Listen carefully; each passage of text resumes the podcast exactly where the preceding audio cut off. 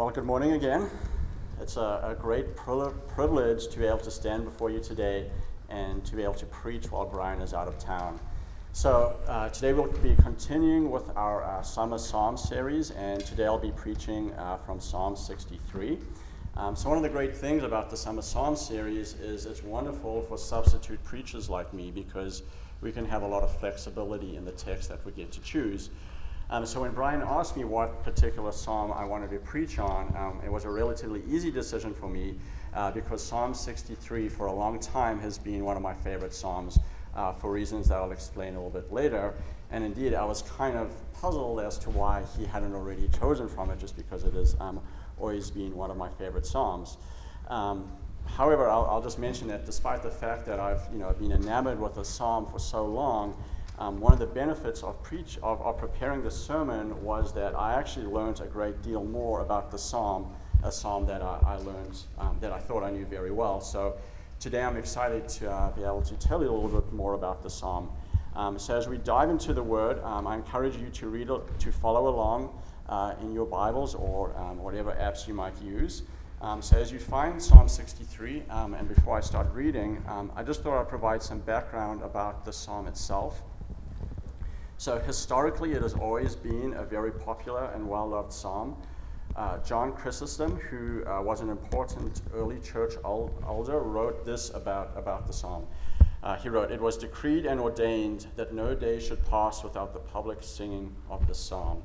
Um, so, consequently, when the ancient church um, who sang psalms, um, when they sang them each Sunday, they would always begin with this psalm. Um, so, it is sometimes called the morning hymn, um, just giving you an indication of its popularity. Um, so now, um, this is Hear the Word of God. This is Psalm 63. O God, you are my God. Earnestly I seek you. My soul thirsts for you. My flesh faints for you, as in a dry and weary land where there is no water. So I've looked upon you in the sanctuary, beholding your power and glory.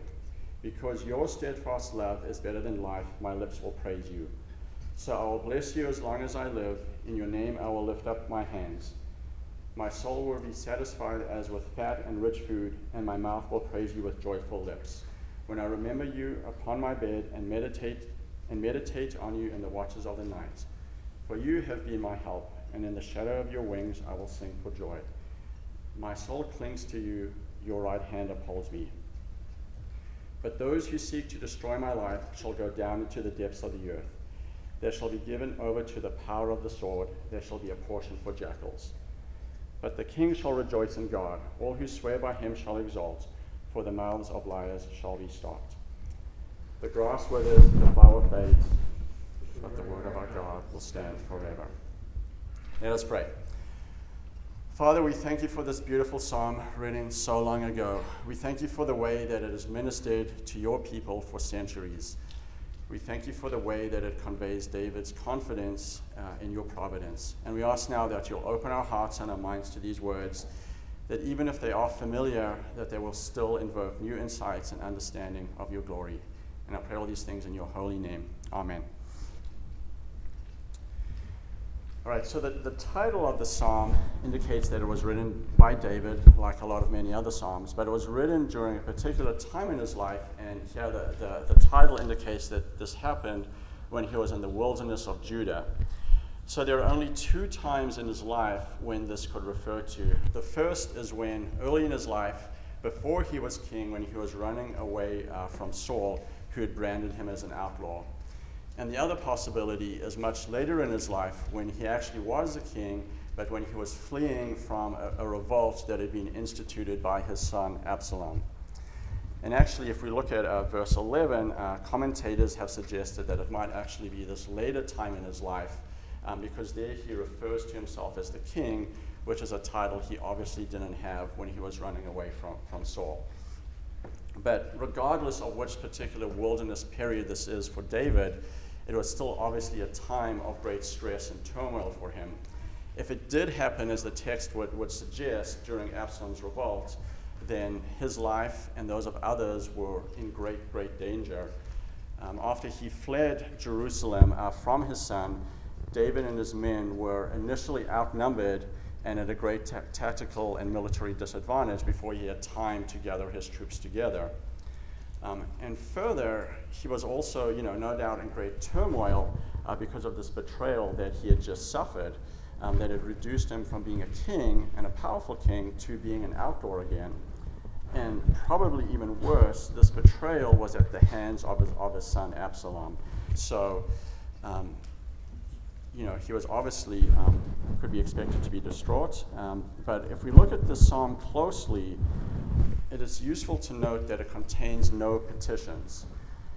Here, David isn't asking God for anything. Um, I'm sure that if I was under these circumstances, or even when I'm under circumstances that are much more comfortable than what David is going through, I'll be frantically begging God for help. And certainly, David does ask for the Lord's help in other Psalms, um, some of which actually reflect uh, the language that we see in Psalm 63. So, for example, in Psalm 61, he asks, Let me take refuge under the shelter of your wings. And much later, uh, in Psalm 143, he says, I stretch out my hands to you, my soul thirsts for you like a parched land. And later in that psalm, he says, Deliver, deliver me from my enemies, O Lord. For your name's sake, O Lord, preserve my life. But in this particular psalm, David isn't doing any of this. Instead, he is expressing his confidence in God's ability to provide for him and to protect him. So, if there's one thing you remember uh, from today's sermon, um, it's this take home message that this is a psalm of confidence in God's provision. And when we go through these verses, hopefully we'll get a sense of how David is able to achieve this. And to do this, I've broken up the text into, into three sections. So, first, we'll get a sense of David's incredible longing for God then we'll explore how David obtains satisfaction from God. And finally, we'll look at how he uh, anticipates eventual triumph and vindication through his Lord. So let's look at the first one um, how we get a sense of David's longing for God.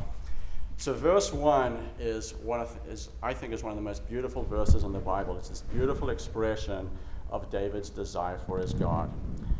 O God, you are my God. Earnestly I seek you. My soul thirsts for you. My flesh faints for you, as in a dry and weary land where there is no water.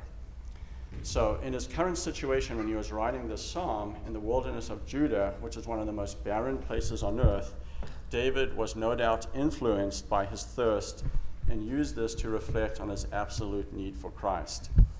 Now, we've been through uh, a couple of hot and uh, dry weeks here in Kansas, um, but we can still take refuge in air conditioned buildings uh, where there's where we take for granted our access to plenty of cool water. Um, so, um, you know, sometimes it's hard for us to uh, imagine what David was going through.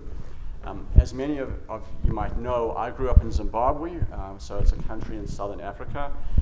Zimbabwe has a decently temperate climate, but it is prone to periods of drought. And usually these aren't too bad. Um, but when I was about 13 or 14, we experienced a number of years, about three or four, maybe even five years of very limited rainfall. So a land that was usually green and lush uh, took on very tired and depressing colors of brown and gray as all the vegeta- vegetation just dried and shriveled up. Um, this lack of rain meant that the crops failed for many years. Uh, livestock died, and a place that was once considered the breadbasket of Africa experienced food shortages for the first time. But probably even worse than all of this was, um, as a country, we rely on water from rain that is stored in dams for our drinking water. Um, and because it didn't rain for many years, we could see our, the dams that provided water to our city slowly getting lower and lower and lower. Um, you know, the city fathers instituted pretty stringent water rationing, um, and this lack of water was always on our minds you know, you can just see this wariness in the land and its people from this effort of having to always save every drop of water and worry about what would happen if, if the rains didn't come again. And it was during this time that the psalm really spoke to me um, because it just perfectly captured our essential need for water, not only physically, but also for mental and emotional well being. Um, so, you know, with these words, I believe David expresses so perfectly his utmost desire and craving for God, both physically and, and, and spiritually. Um, and I just encourage you to also, you know, to consider, you know, how, how much are you craving God?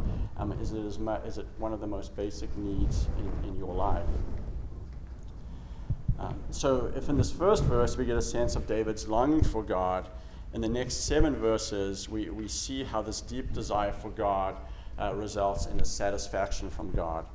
And looking at this section as a whole, if we closely study the different verb tenses, we see here that David speaks of past, present, and future satisfaction in his God. So, for example, in verse 2, he says, I have looked upon you in the sanctuary, beholding your power and glory. And then later on in verse 7, he says, For you have been my help. So, there are some examples of past satisfaction. He also indicates present satisfaction, which is remarkable given the situation that he's under. Um, because your steadfast love is better than life, my soul clings to you, your right hand upholds me. And then he can also anticipate uh, future satisfaction in God. And we see this particularly in verses 3, 3 through 5, where there are repeated uses of the word will. So, for example, my lips will praise you, so I will bless you as long as I live. In your name I will lift up my hands. My soul will be satisfied as with fat and rich food, and my mouth will praise you with joyful lips. So, David's satisfaction with God allows him to say verse 3 with confidence. So, verse 3 says, Because your steadfast love is better than life, my lips will praise you. Almost all of us will admit that our lives are val- valuable to us. We will try to maintain life at whatever the cost a significant portion of our, of our economy is devoted to fighting disease and discovering ways to prolong life. We will spend vast sums of money on research, drug discovery, on doctors and nurses, on hospitals to provide treatment, even if there's only a small chance of survival. Even our great enemy Satan will admit this. In Job 2:4 he says, "Skin for skin, a man will give all that he has for his own life." So life, therefore, is very important for us. But David's inspired words reveal that there's something even better than life, and that is the love of God, or the love that we receive from God. And Jesus echoes this idea uh, centuries later when he says to his disciples in Mark 8 If anyone would come after me, let him deny himself and take up his cross and follow me. For whoever would save his life will lose it, but whoever loses his life for my sake and the Gospels will save it. Part of the reason for the immense value of God's love for us is that, unlike our earthly lives, it can never be taken away from us or lost.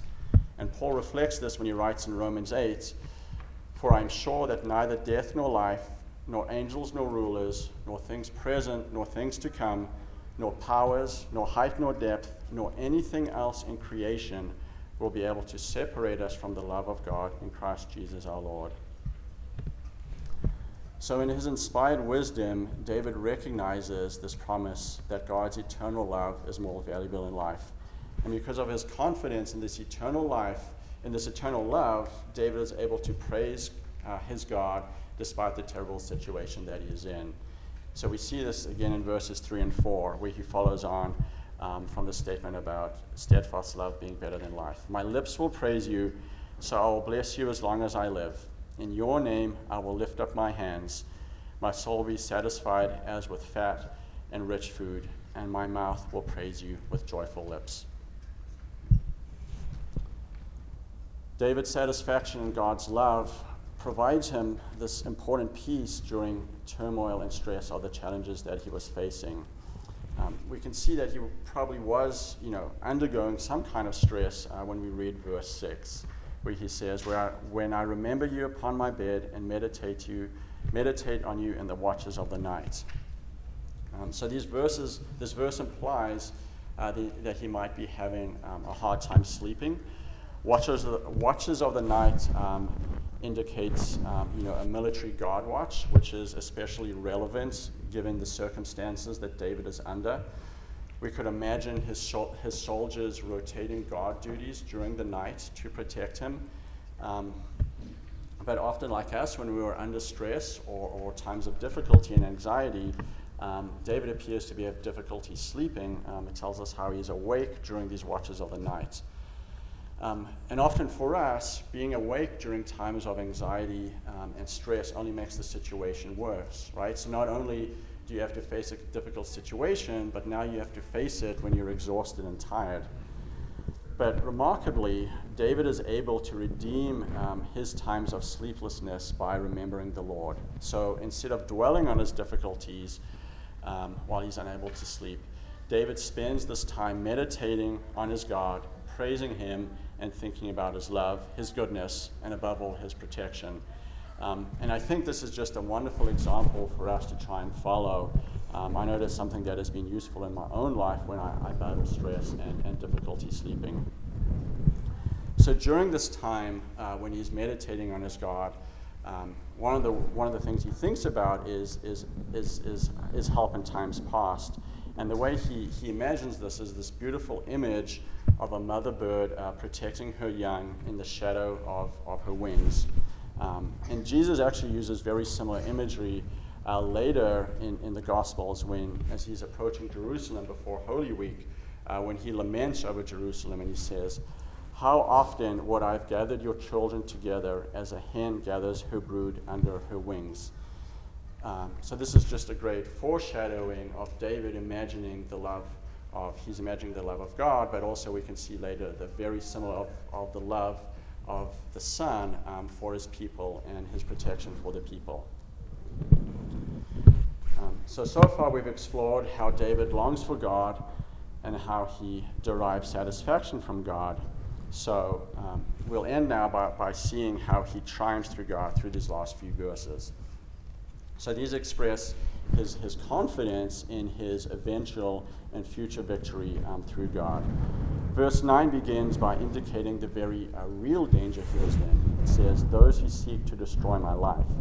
But then it transitions very quickly um, to an indication that his enemies are going to be defeated. So we see this very strong, evocative, um, and destructive imagery where he says, They shall go down into the depths of the earth, they shall be given over to the power of the sword there shall be, the por- shall be a portion for jackals. So we get an anticipation of a battle to come, of swords clashing, and then of the dead lying on the battlefield um, for, for, for um, predators or, or, or um, vultures or jackals um, after they are defeated.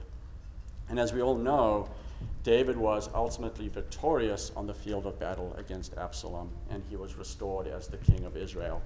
Um, so again, he is, he's confident in, in what will eventually come to happen. But even when he is you, you know, saying these words in anticipation of his victory, he's, he doesn't forget why he will win. Um, we read in verse 11 that he promises that the king will rejoice in God, and all who swear by him shall exalt.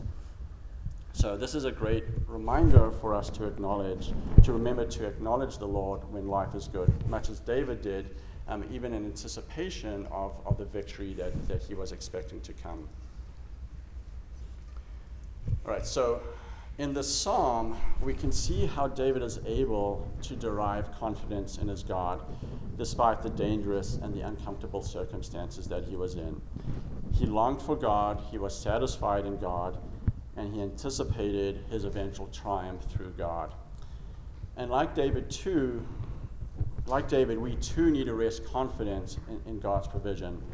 I know that in my own life, I tend to become self, self-absorbed with my own problems um, and you know, so self-absorbed with my own problems and concerns that I fail to acknowledge the Lord and his constant provision um, and the ways that he has sustained and protected me in times past. Um, I'm often reminded of my attitude uh, from, from a scene uh, in the movie Monty Python and the Holy Grail. So I hope most of you are familiar with this movie. Um, if not, I encourage you to uh, uh at least find this clip on, YouTube. It's there.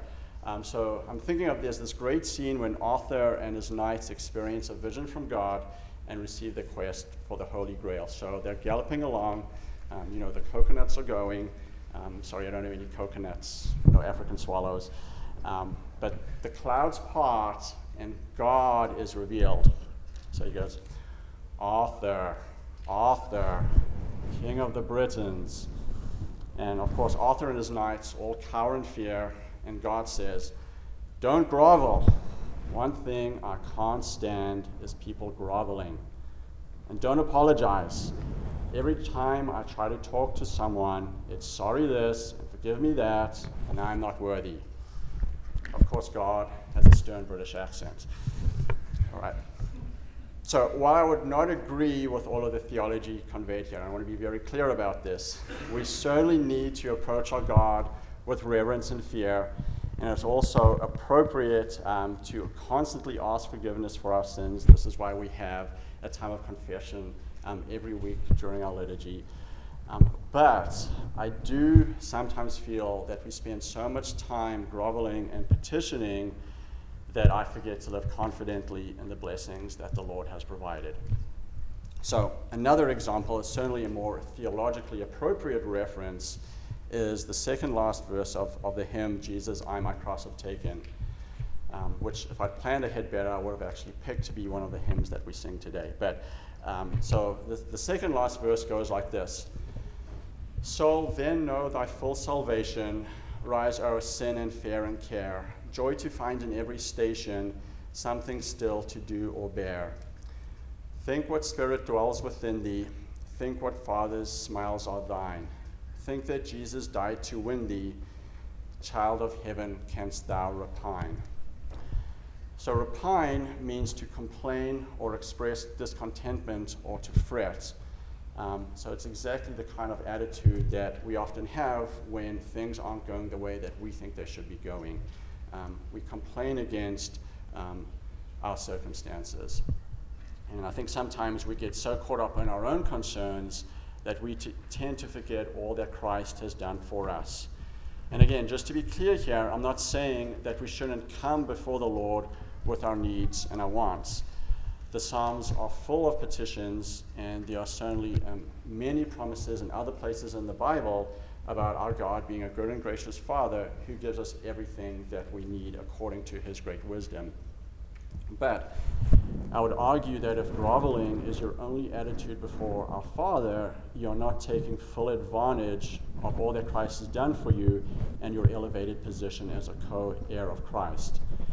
We need to be more like David, who, despite the very dangerous and uncomfortable circumstances he was in, was able to rest confidently in God's provision. So, as, I, as I've kind of indicated before, Psalm 63 is a beautiful foreshadowing of Christ's concern for our salvation and his achievement of this victory. I've already mentioned how Jesus wept over Jerusalem, desiring to gather um, her children together as a hen gathers her brood under her wings. Um, but perhaps even more compelling than that is when we think about uh, verse 1 again, um, which again is, for me is one of the, my favorite verses in the Bible. My soul thirsts for you, my flesh faints for you, as in a dry and weary land where there is no water. Um, and I like to contrast this verse with, with Jesus' great promise in John 4 14, um, where he provides a solution for this, this thirst. So in John 4 14, he says, Whoever drinks of the water that I will give him will never be thirsty again. The water that I will give him will become in him a spring of water welling up to eternal life. So, even more than David, we can rest confident not only in what God will do for us, but more importantly, what he has already done through us through Jesus on the cross. So, as we go away from here, I just encourage you um, to remember this psalm um, and the way that uh, David is able to anticipate confidence in God but also future confidence in Jesus our Savior and all that He has done for us. Let us pray.